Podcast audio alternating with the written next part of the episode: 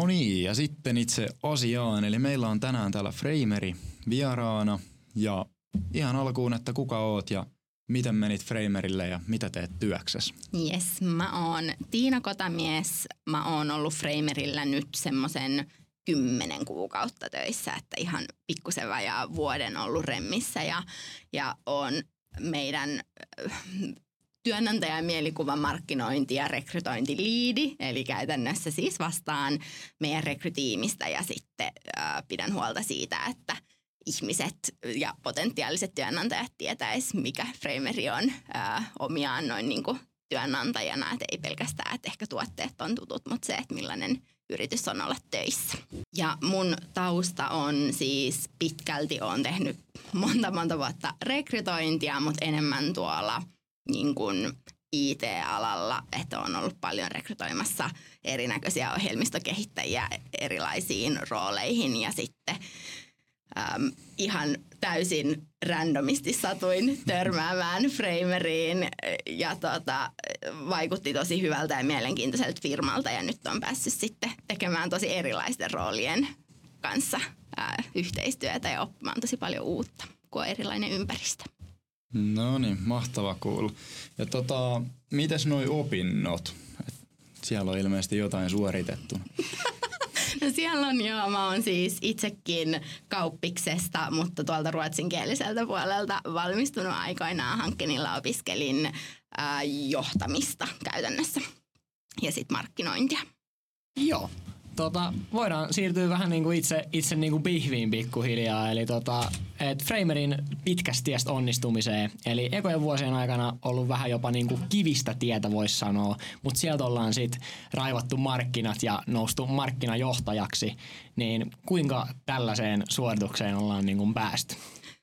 No ehkä sille kuinka on päästy, niin se, että varmaan pitää olla aika rohkea ja, ja uskalias lähtee ja utelias lähtee yrittämään, että jos rakennetaan tuotetta, jota, jota ei ole ollut olemassa koskaan aikaisemmin, niin, niin se, että, että, että lähtee kokeilemaan ja rakentaa ja, ja epäonnistuu ja siltikin jaksaa yrittää, niin, niin se on ollut yksi.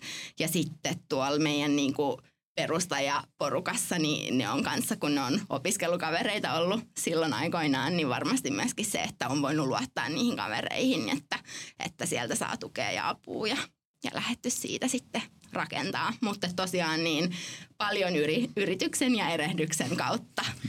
Eli yritystä, erehdystä, rohkeutta ja hyvät henkilökemiat, niin silloin ollaan lähdetty niinku rakentamaan. Joo. Ja tosiaan nyt kun olette markkinajohtajana, olette vähän niin kuin itse asiassa luonutkin noin markkinat ja nyt niin kuin pikkuhiljaa alkaa olemaan niin kuin kilpailijoita ihan tuolta lätäkön takaa ja vähän ympäri Eurooppaakin, niin kuinka tavallaan pitä, pidätte tuon markkinajohtajan asemaa, että kuinka erottaudutte nyt tässä kasvavassa markkinassa sitten kilpailijoista? Joo, no tuossa on ö, muutamakin juttu, mutta ensinnäkin pitää tietysti pitää huolta siitä, että perusasiat on kunnossa. Eli esimerkiksi me ollaan tosi ylpeitä siitä, että meidän kopeissa ei vaikka lopu ilma kesken, kun, kun sinne menee ja laittaa oven kiinni.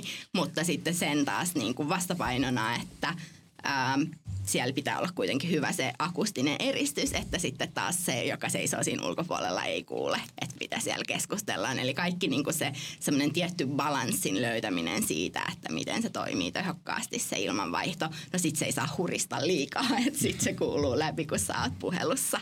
Niin, niin kuin nämä kaikki komponentit, että niistä me ollaan, me tehdään tosi paljon työtä sen eteen. Me tutkitaan sitä paljon, me mitataan sitä paljon, että ne niin kuin perusasiat toimii. Ja sitten taas se, niin kuin, että jotta me pysytään myöskin niin kuin markkinajohtajana, jotta me pysytään siellä vähän niin kuin aallon harjalla, niin sitten me ollaan tuotu sitä semmoista tiettyä teknologista osaamista sinne meidän koppeihin. Että nyt meillä on toi meidän viimeisin tuote, jossa on siis, siellä on käytännössä niin kuin tietokone siellä kopissa itsessään ja se tietää totta kai, että kun joku henkilö tulee sinne koppiin, niin sitten se laittaa vähän ilmavirtaa enemmän päälle ja sä pystyt säätää siitä niin valaistusta sopivaksi sulle ja ja sitten nyt siellä on myöskin semmoinen integraatio, että pystyy ihan omasta työkalenterista varaamaan sen kopin niin kuin minkä tahansa toimistotilan.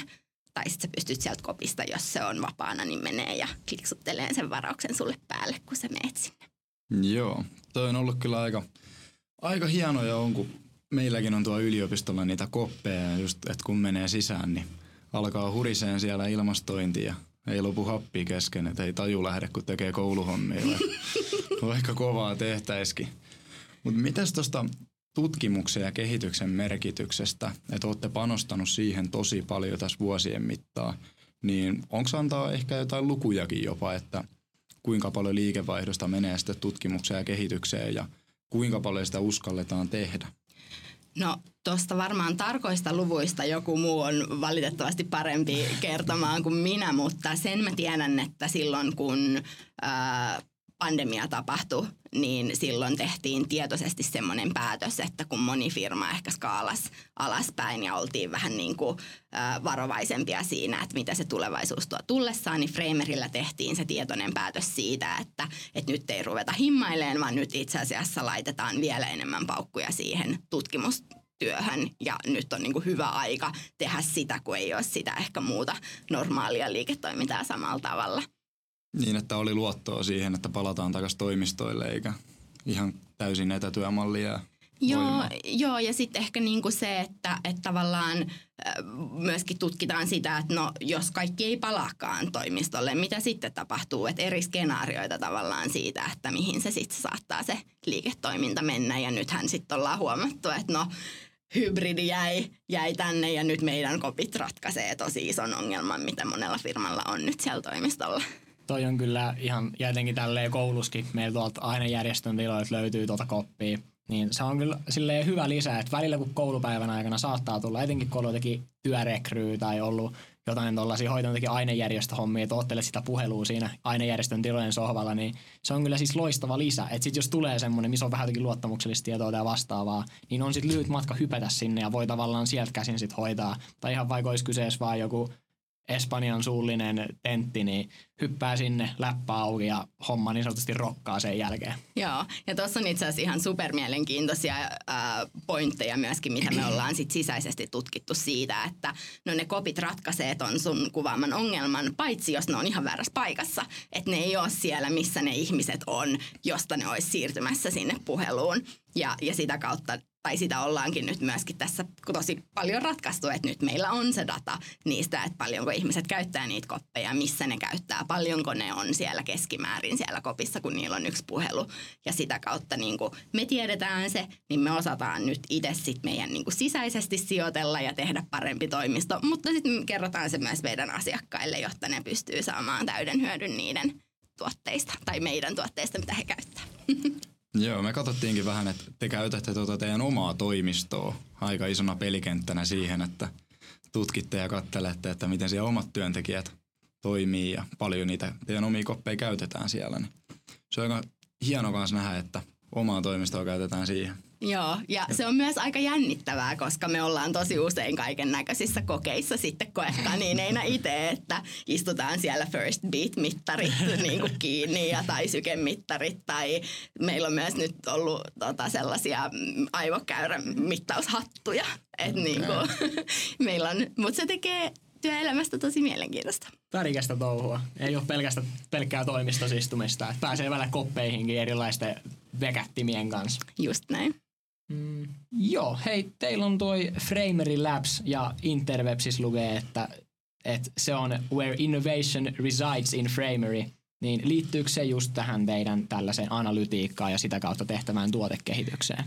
Mm, no osittain analytiikkaan ehdotot, ehdottomasti myös, mutta sitten paljon just noihin, mitä sanoin siitä niin kuin first beatista ja näistä mittauksista, niin, niin tota, niitä paljon tehdään meillä. Että et Labs tutkii esimerkiksi erilaisia työelämän ilmiöitä, että miten sä pääset flow-tilaan, mitkä tekijät siihen vaikuttaa ja miten me pystytään meidän tuotteella ehkä edistämään sitä flow-tilaan pääsyä. Ja nyt meillä on sitten kun meillä on niihin, sä saat erilaisia tavallaan huonekaluja sinne kopin sisälle, niin meillä on erilaisia kombinaatioita siihen, että haluatko sä tehdä puhtaasti jotain vaikka flow-ta vaativaa, keskittymistä vaativaa työtä.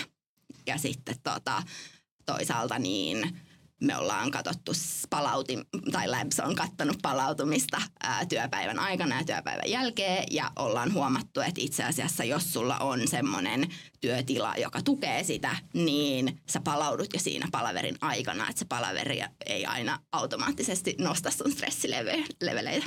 Toi on aika, aika mielenkiintoista tavallaan kuulla, että siellä mennään noinkin syvälle tohon hommaan, että helposti ajattelee tavallaan tälleen, kun on koulussa ja on tälleen, että se on vaan sitä, että tykitetään koppia, että nämä myy, että tämä riittää. Niin, että että tois... se on vaan hiljainen koppi. Ja kyllä, että toisaalta, toisaalta niin kuin yllättävää ja toisaalta hienoa nähdä, että kuin tavallaan tuollaista syvää tutkimustyötä siihen menee kuitenkin loppupeleissä siihen niin kuin tuotekehittämiseen. Jep, se on kyllä tosi tosi mielenkiintoista. Tässä kaikkea, kun te kehitätte ja uudistutte, niin kuinka iso asia se teille on ja mitä voi vielä odottaa Frameriltä, että mitä, mitä kaikkea voi niihin koppeihin vielä lisätä? No siis me tehdään tosi paljon tosi siistejä juttuja, mutta ne on valitettavasti semmoisia, mistä mä voin kertoa, että ne tulee sitten tavallaan, te näette niitä sitten, kun me releasataan ehkä uusia jotain palveluita tai tuotteita, niin sitten, että mitä siellä on tehty. Mutta yksi, mistä mä saan kertoa, mikä on aivan sairaan siisti, on toi meidän kontakt. Mä en tiedä, ehkä te katoitte, ehkä te ette, mutta siis se on itse asiassa olisi täällä seuraavana käsittelylistalla, eli aivan loistava aasinsilta tuohon Frameri-kontaktiin. Eli jatka ihmeessä. no niin mahtavaa. Siis se on siis niin siisti. Se on käytännössä niin kuin, mä en tiedä miten mä kuvaisin sitä hyvin, mutta ehkä niin kuin tavallaan, että sulla on hologrammina se vastapuoli siellä kopissa vähän niin kuin sun kanssa. Että siinä on käytetty ihan törkeä määrä teknologiaa, että on saatu se henkilö tavallaan kokonaisuudessaan siihen sun eteen. Ja siinä tavallaan välttyy kaikelta, kun normaalisti, jos sä oot jossain Teams-puhelussa tai muussa, niin siellä on todennäköisesti vähän viivettä, niin se ei ole niin helppoa se kommunikaatio. Sitten siellä ei oikein saa katsekontaktia siihen toiseen henkilöön ja sä missaat tosi paljon tällaista niin kuin kehon kieltä, mitä sä et näe, niin tässä kun me tuodaan se toinen henkilö oikein kokoisena siihen sun naaman eteen, vaikka se ei fyysisesti ole samassa tilassa, niin se ratkaisee aika paljon näitä ongelmia. Siis todella fu- futuristisen kuulonen konsepti, että en niinku ajattelisi jotenkin, että toi olisi ehkä jossakin 50 vuoden päässä, mutta aika Mm. villi ja siisti juttu toisaalta kuulla, että tollaista on jo kehitteillä. Se on kun suoraan elokuvasta, kun tulee hologrammi eteen, pääsee heittämään oman presiksen siihen. Se ei oikeasti valitettavasti ole hologrammi, että se on niinku tavallaan peileillä ja kameroilla luotu kuva, mutta kuitenkin Vähän niin kuin. No, ehkä hologrammi sitten silloin vähän myöhemmin. Ehkä. Joo, hei, vähän ehkä liittyen tohon, katseltiin just tuolta ve- teidän verkkosivuilta just tuosta Frameri-kontaktista. Ja siellä tosiaan, niin kuin sanoitkin, niin siellä oli sanottu, että eikä selvästikään valehdeltu, että olisi niin kuin seuraava vaihe etätapaamisten maailmassa. Niin tota, siihen liittyen osittain, että teillä on myös noita SaaS-sopimuksia, eli vähän niin kuin vuokraatte noita koppeja. Ja siinä mielessä olette harvinainen, että tarjoatte myös niin kuin asiakkaalle analytiikkaa siitä. Niin voisitko kertoa siitä vähän lisää? No jos me aloitetaan siitä niin kuin SaaS-sopimuksesta, niin, niin se on nyt semmoinen vähän erityyppinen palvelumalli, mitä me ollaan nyt tuotu markkinoille, että sä pystyt vuokraamaan sen kopin joksikun tietyksi aikaa ja sitten jos et sä enää tarvi sitä, niin se palautuu se koppi meille. Ja me voidaan sitten vuokrata sitä eteenpäin tai vaikka seuraavalle asiakkaalle tai ottaa siitä, jos se on vaikka ollut tosi pitkään käytössä, niin jotkut varaosat talteen ja sitten loppumateriaali kierrättää. Ja tällä tavalla ollaan pystytty tuomaan myöskin semmoista tiettyä niin kuin, äm, kestävää toimintaa ja tiettyä semmoista niin kuin, äh, mä en tiedä mikä se on suomeksi, mutta circular economy. Kiertotalous. Jep, just tämä. Eli, eli tota, äh, mikä on silleen tosi siistiä jo itsessään, että mikään ei mene niin kuin hukkaan, jos, jos voidaan jotain vielä uusia käyttää. Mutta sitten myöskin niin sen analytiikan puolesta, niin tosiaan äh, me puhuttiin aikaisemmin siitä, että nähdään esimerkiksi sitä niin kuin, dataa niissä kopeissa, että no missä niitä käytetään tai missä niitä ei käytetä, niin meillä on nyt semmoinen käytännössä niin kuin portaali asiakkaalle, jossa se pystyy hallinnoimaan niitä koppeja ja se näkee just, että missä niitä käytetään, käytetäänkö niitä ollenkaan. Ja sitten me pystytään tuottamaan asiakkaille suosituksia siitä, että hei, näyttää siltä, että täällä länsipäädyssä teidän toimistoa, niin nämä kopit seisoo täällä käyttämättä, mutta itäpäädyssä nämä yksittäiset yhden hengen kopit on tosi kovassa käytössä, että ehkä sä haluat siirtää niitä yksilökoppeja tuolta päin tonne päin, tai katsoa, onko ne kopit siellä, että niinku, tarviiko ne olla isompia, tarviiko ne olla pienempiä, ja sitten asiakkaat pystyy sitä kautta vähän niinku, enemmän tehokkaammin käyttämään niiden toimistoa. Onko tämä joku maksullinen lisäpalvelu sitten asiakkaalle vai onko se aina? Mä en itse asiassa ole ihan varma, että onko se silleen, että se ostetaan erikseen vai kuuluuko Joo. se niihin koppeihin. Mutta sellaista kuitenkin tarjotaan. Kyllä. Että saadaan niinku teho, tehokas, tehokkaasti käyttöön toimistot ja kopit, että ei niinku turhan päitteen sitten pidetä niitä siellä. Jep. Joo, ja muutenkin katteltiin teidän nettisivuilta, niin omalla tapaa kanssa aika hyviä myyntivaltteja noi teidän hyöty- ja tehokkuustutkimukset, mitä olette tehnyt, että kuinka paljon just esimerkiksi niin kuin sanoitte, että kokouksen aikana saattaa lieventää jopa stressiä, kun se on oikeassa paikassa niin kuin pidetty se kokous. Jep. Niin nekin aika, aika mielenkiintoista tavaraa, mitä sieltä löytyy. Joo, ja sitten yksi kans tosi mielenkiintoinen tämmöinen tutkimus, mitä me ollaan huomattu, niin on ollut se, että myöskin siis ihmisten hyvinvointi ja sitoutuneisuus työnantajaan paranee, kun niillä on näitä tämmöisiä pieniä tiloja, mihin ne voi mennä tavallaan nopeasti kokoontumaan, vaikka tiimin tai kollegoiden kanssa, että se edistää sitä niin kuin yhteisöllisyyden tunnetta, kun voidaan mennä sinne omaan pieneen tilaan. Ja sitten lisäksi vielä niin se, että meillä on tavallaan rajattu pienempi se kokoustila, niin parantaa niitä kokouksien laatuja meidän tutkimusten mukaan, koska sinne ei voi kutsua hirveästi ylimääräisiä ihmisiä, koska se tila on rajattu. Niin keskustelu on parempaa. Siis täytyy sanoa, että, tai kun sanoit tuosta, että jossakin toimiston itäpäädys ei välttämättä ole ne käytössä, niin sille ihan mielenkiintoista, olisi mielenkiintoista tietää, että vaikka opiskelijoiden ja tavallaan toimistotyöntekijöiden välillä, että onko tuossa eroja, koska meillä on tuolla yliopistolla on noita Framerin koppeja muutama ja semmoinen vähän isompikin. Ja ne on kyllä sellaisessa paikassa, että siellä siis ikinä, ikinä ei kukaan oikeastaan käy, mutta ne on silti aina ihan täynnä. Et mä oon ehkä kerran, kerran opiskeluurallani kerinyt sinne mennä silleen, että on niinku pystynyt siellä hetken opiskella. Mutta pääsääntöisesti aika hyvin on ammuttu täyteen, vaikka ne on vähän siellä hiljaisemmalla alueella, missä ei hirveästi ole porukkaa. Joo, ja toki tuossa on myöskin erona se, että onko se niitä meidän niinku isoimpia koppeja, mihin mahtuu 6-tarvittaessa kahdeksan henkeä, joka voisin kuvitella, että opiskelijoille on aika hyvä semmoinen ryhmätyöskentelykoko, niin silloin kyllähän ne ihmiset löytää tavallaan ne tilat, kun ne niitä tarvii. Mutta sitten jos me puhutaan vaikka niistä niinku meidän pienimmistä yhden hengen kopeista, jotka on enemmän silleen, että kun sulle tulee ad hoc puhelu, niin sä meet ottaan sen sieltä, niin sen pitää olla tosi lähellä, mm. jotta se on oikeasti toimiva. Joo. Kyllä niitä on selvästi on vähän meilläkin sijoiteltu tolle. En tiedä, onko se teidän analytiikan ansiota vai onko meillä ollut niin fiksuja noi sijoittajat, mutta tota, niitä pienempiä löytyy silleen, että ne on siellä vähän niin kuin esimerkiksi linnassa, missä paljon opiskellaan, mutta sitten niitä isompia löytyy just tuolta päätalolta. Siellä on niin sanottu yläkuppila, mikä ei oikeastaan ikinä ole auki, niin. mutta et, et se on kyllä semmoinen paikka, että siitä ei niinku vahingossa oikein ohi kulje kukaan. Mutta silti kyllä siellä on niinku aina jengiä. Semmoisissa paikoissa, missä muut on hiljaa, niin mm. sieltä löytyy sitten pari tollasta. Mm. Kuulostaa siltä, että joku on oikeasti vähän niin kuin miettinyt nämä jutut. Oh, siellä on joku ajatellut. Joo. Ja sitten tota, niin, niin vähän tällaista jokaista opiskelijaa kiinnostavaa, eli Frameri työnantajana. Et me kyseltiin tuossa ennen kuin tähän lähettiin, että olisiko koulukavereilla jotain tota, kysymyksiä heille. Niin yksi kysyi, että kysy, kysy sieltä, että ottaako ne mut töihin. niin sitten tästä saatiin tämmöinen idea, että jos kiinnostaa teille töihin, niin mitä, mitä niin kuin kannattaisi, millainen paikka Frameri olla töissä, miten brändäätte itseänne niin kuin työnantajana, töihin hausta, onnellisuusvakuutus. Joo, se oli meikäläisen pikku lisä toi onnellisuusvakuutus, mutta voidaan puhua siitä kohta, että voit kertoa tuosta työnantajakuvan brändäyksen merkityksestä vaikka ihan alkuun. Joo. No tosiaan niin nyt tälleen kun Frameri on kasvanut aika paljon viime aikoina ja me ollaan jo reilusti yli 400 henkeä töissä, niin ollaan huomattu, että myöskin niin jossain vaiheessa on pakko löytää ihmisiä myös Pirkanmaan ulkopuolelta meille töihin. Että ei ole enää riittävä, että, että palkataan aina vaan täältä. Ja sitten toki myöskin kansainvälisesti meillä on tosi paljon äh, henkilöstöä muualla. Niin, niin se, että meillä on työnantajabrändi, niin on tosi tosi tärkeää.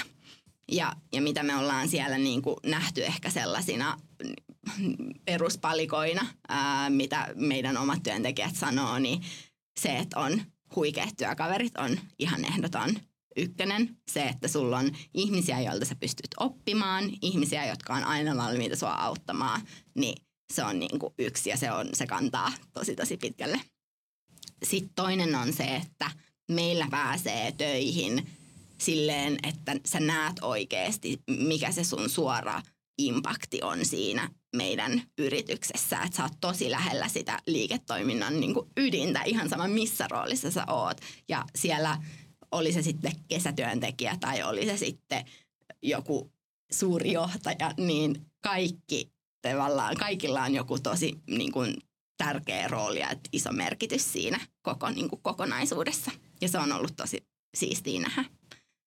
Um, ja sitten me panostetaan tosi paljon siihen, että se työympäristö on toimiva.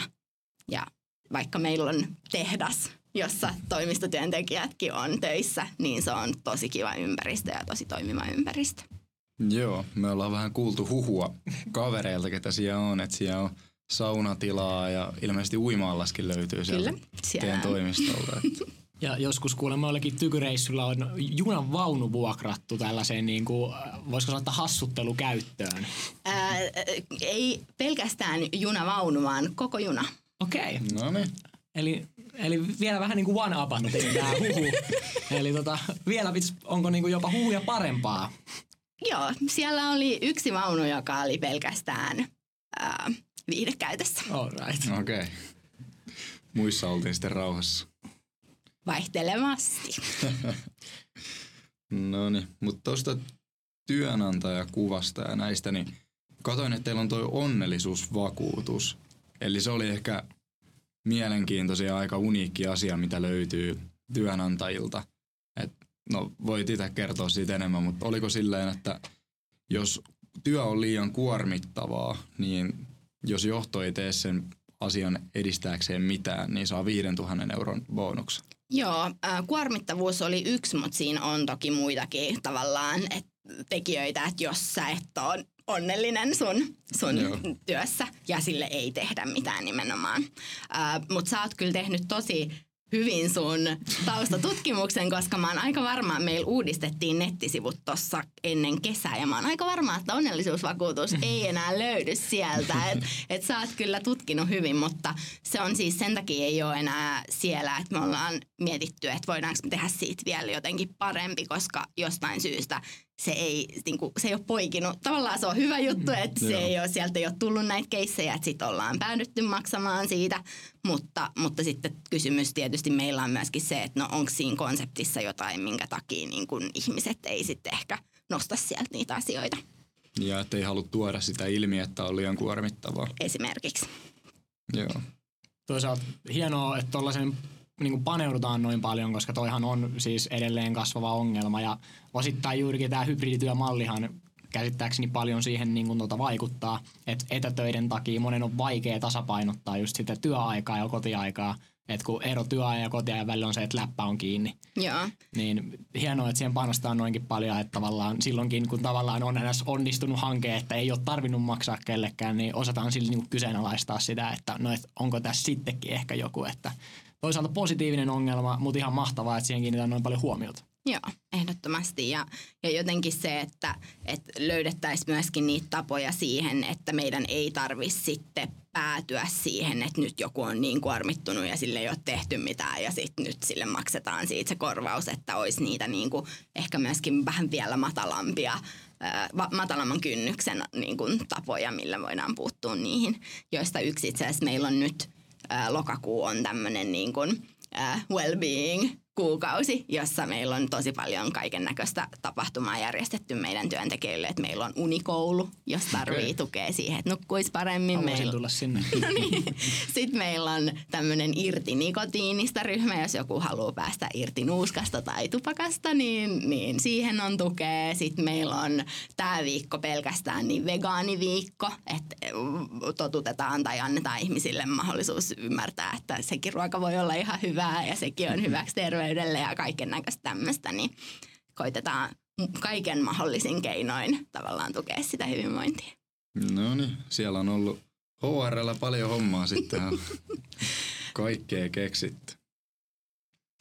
Mutta joo, tuosta onnellisuusvakuutuksesta vielä, että kun sanoit, että se ei ole oikein niin tehokas ollut, niin onko se just enemmän sen takia, että kukaan ei halua myöntää, että se on kuormittavaa ja toisaalta niin taakka työyhteisölle – ja sen jälkeen, kun se on puolen vuoden päästä kuormittavaa, niin sitten vielä firma maksaa viisi tonnia siitä, että ei ole vieläkään palauduttu. Niin onko se sen takia, sitä lähdetään nyt uudistamaan siis? Um, ja miten sitä, onko teillä joku saman tyylinen tulossa vai onko se kuopattu tämä ajatus? No se on itse asiassa vielä, ei ole tehty päätöksiä sen suhteen, että, että mikä se kohtalo siinä on, mutta yksi mitä me tehdään nyt ö, tiimissä on, että me tosi tarkkaan mäpätään, että miltä se tavallaan työntekijäkokemus näyttää. Ja meillä on niin koko meidän people-tiimi siihen valjastettu, mutta sitten myöskin haastatellaan meidän niin kuin työntekijöitä muista tiimeistä, että, että miten he kokee ja onko siellä jotain semmoisia tavallaan kokemuksia, mitä me ei huomata, mihin meidän ehkä kannattaisi kiinnittää huomioon. Ja sitten toisaalta myöskin mm, siitä niin kuin ehkä uupumuksesta, niin mä oon huomannut, että kun meillä on ihmisiä, jotka on ihan superfiiliksissä siitä työstä, mitä ne tekee, niin ne ei myöskään välttämättä siis huomaa niitä merkkejä siitä uupumuksesta ennen kuin sitten on jo tosi tosi myöhäistä. Että tavallaan niin kuin, sittenhän meillä ei ole ollut niitä mahdollisuuksia tavallaan puuttuu ja muut, mu, muuttaa niitä asioita, koska sitten me crashataan vaan seinää päin sitten, sitten niin kuin lopuksi. Yep. Joo, toi on kyllä etenkin tolleen, kun usein sitten ne ihmiset, jotka siellä tekee paljon ja vähän tykkää työstään, niin ne ei ehkä itse ajattele, mutta musta tuntuu, että etenkin ne on sit niinku tosi alttiita sille. Ja lähipiiristä yhtä tuollaista burnouttia hyvinkin läheltä seuranneena, niin sitten tuntuu, että niille pahin paikka on sitten se, kun sanotaan, että nyt et tee mitään. Että istu nyt paikallas pari kuukautta, niin sehän ei niiltä sitten myöskään onnistu. Että toisaalta voisi sanoa, että se paranemenkin, paranime, para, nyt on kieli. Paraneminenkin on sit osittain tosi kuormittavaa ehkä sellaisen, niin kuin, ei ehkä fyysisesti, mutta sit henkisesti varmasti se, että ei sit saa tehdä sitä, mihin on vähän niin kuin tottunut. Jep, ja se erohan siinä on tosi valtava, että ensin sä teet työtä ja ehkä mietit työasioita vaikka vuorokauden ympäri ja sitten yhtäkkiä sä et saisi niin kuin ajatella sitä ollenkaan, niin eihän kukaan sopeudu sellaiseen ihan hetkessä. Ei. Sitten tota, voitaisiin vielä kysyä loppuun tuosta vähän työnantajasta, että miten sanoisitte, että miten päästään niin kuin onnistuneeseen rekrytointiin. Ja sitten semmoinen kiinnostava, tai varmasti niin kuin meidän kuuntelijoita kiinnostava asia, että millaisilta taustoilla teille päätyy ihmisiä töihin.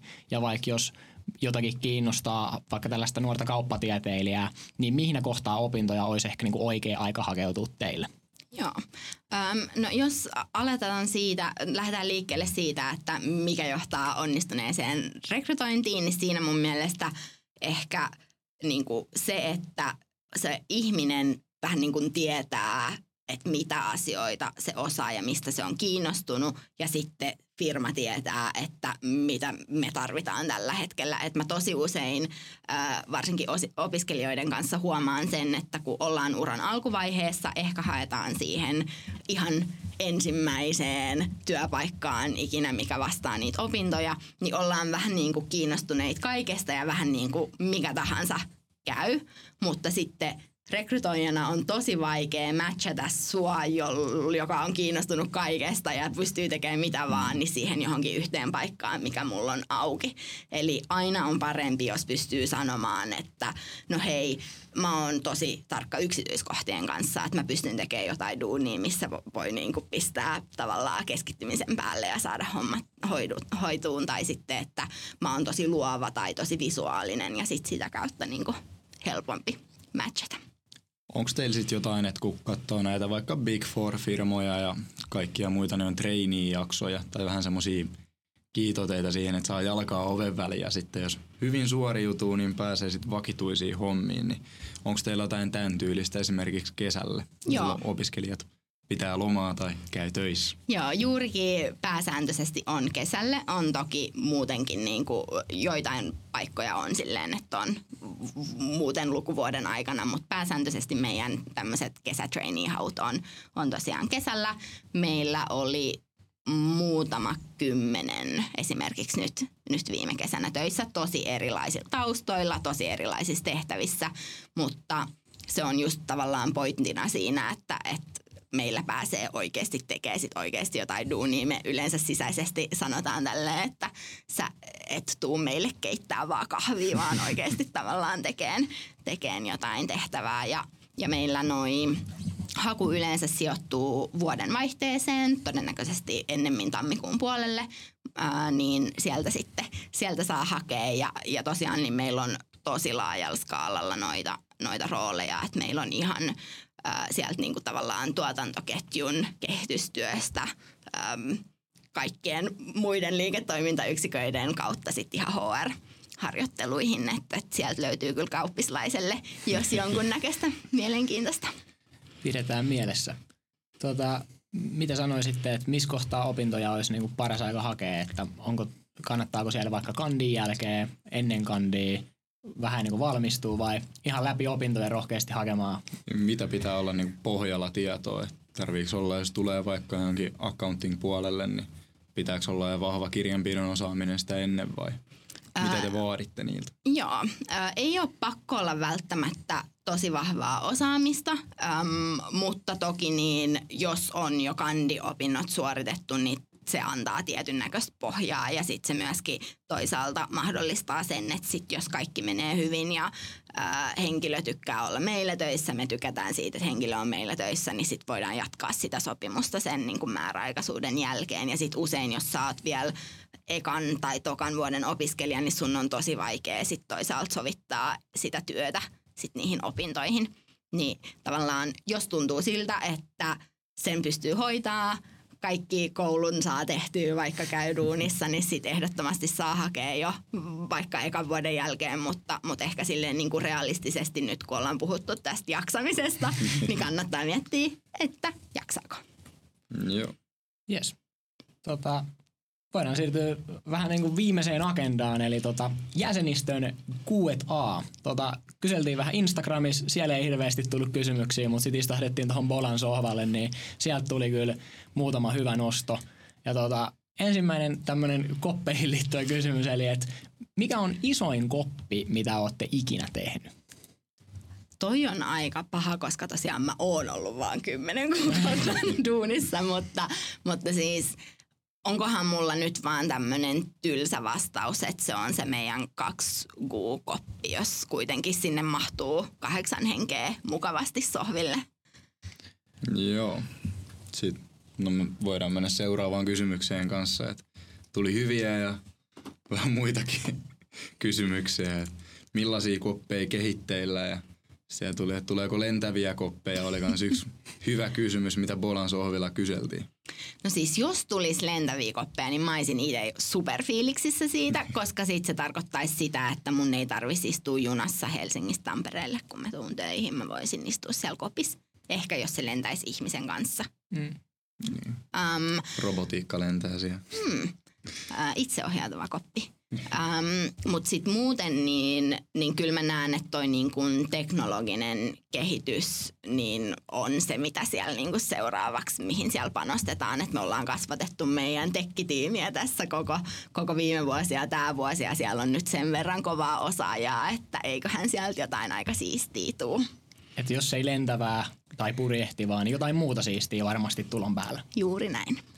Yes. Hei, ja sitten vähän mainitsikin siitä, että teillä otetaan kopeista varaosia, saatetaan vähän niin kuin vuokraa eteenpäin niin sanotusti, niin toi vastuullisuus kiinnosti moni, että millaisia toimenpiteitä teillä on tavallaan tehty vastuullisuuden eteen, joka on nyt aika kovassa nosteessa jatkuvasti ja paljon niin kuin parras valoissa. Joo. Um, no noi on niin kuin ehdottomasti just yksi, että pyritään käyttämään mahdollisimman paljon niitä materiaaleja uudestaan. Ja sitten meillä on myöskin noiden meidän maneri- manerikoppien kanssa ollut sellaista, että siinä tuotannossa tulee vaikka ylijäämäksi jotain tiettyjä paloja, niin niistä ylijäämäpaloista on tehty sitten johonkin koppiin pöytälevyjä. Että tavallaan oikeasti koitetaan myös minimoida sitä jätettä, mitä siitä tuotannosta syntyy. Ja sitten toisaalta niin äm, meillä oiskohan se melkein jopa 90 pinnaa kaikista meidän tavallaan siinä tuotteessa olevista raaka-aineista tulee 500 kilometrin säteellä Tampereesta. Että myöskin Okei. niin kuin lähellä tuotettuja. Ja sen takia myöskin me ollaan pidetty meidän tuotanto Suomessa edelleen, koska täällä me saadaan puhdasta energiaa, meillä on hyvin paljon kaikkia raaka-aineita, mitä me käytetään ja tavallaan tehdään myöskin tavallaan, koska vastuullisuudessahan myös kaikki tämä niin kuin työlainsäädäntö ja ihmisten hyvinvointipuoli, niin tavallaan myöskin pystytään varmistumaan siitä, että täällä kaikilla työntekijöilläkin on asiat hyvin. Toi on hieno kuulla, että selvästi niin kuin vastuullisuus ei kata vaan sitä nimenomaan sitä ympäristöaspektia, vaan siinä on myös työntekijät ja kaikki muu otettu huomioon. Jep. Tämä on aika hieno, hieno homma, että ei ole siirretty tuottaa muualla, missä varmasti olisi huomattavasti halvempaa kuin Tampereella. Joo, sitten vielä voidaan ottaa vaikka viimeinen kysymys, että missä Frameri on kymmenen vuoden päästä? Että tämä tuli myös meidän jäsenistöltä.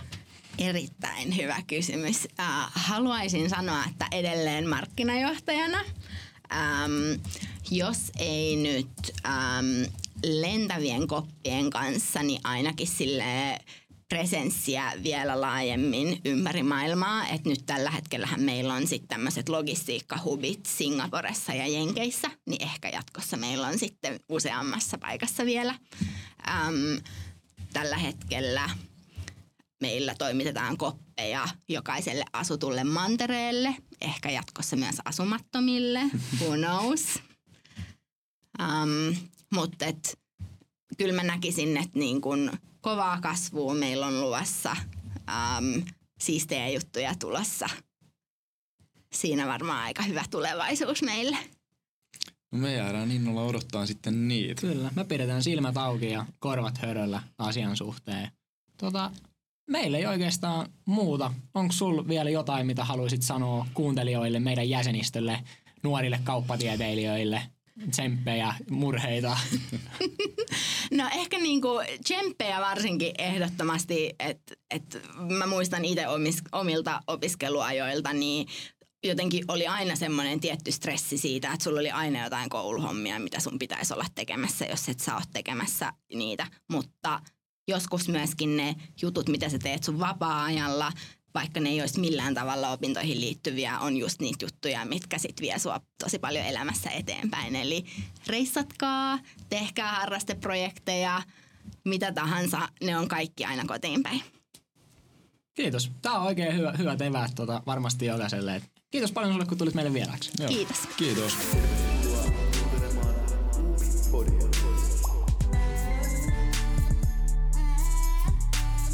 No niin, se on tämän päivän jakso tapoteltu. Se on kova suoritus, jos jaksoitte tähänkin asti kuunnitella meidän löpinää. Mutta ei meidän puolesta enää muuta. Täällä Henkka ja Immu taas äänessä ja toivottavasti keretään vielä muutama muukin tällainen jakso vääntää tämän vuoden puolella. Yes, just näin.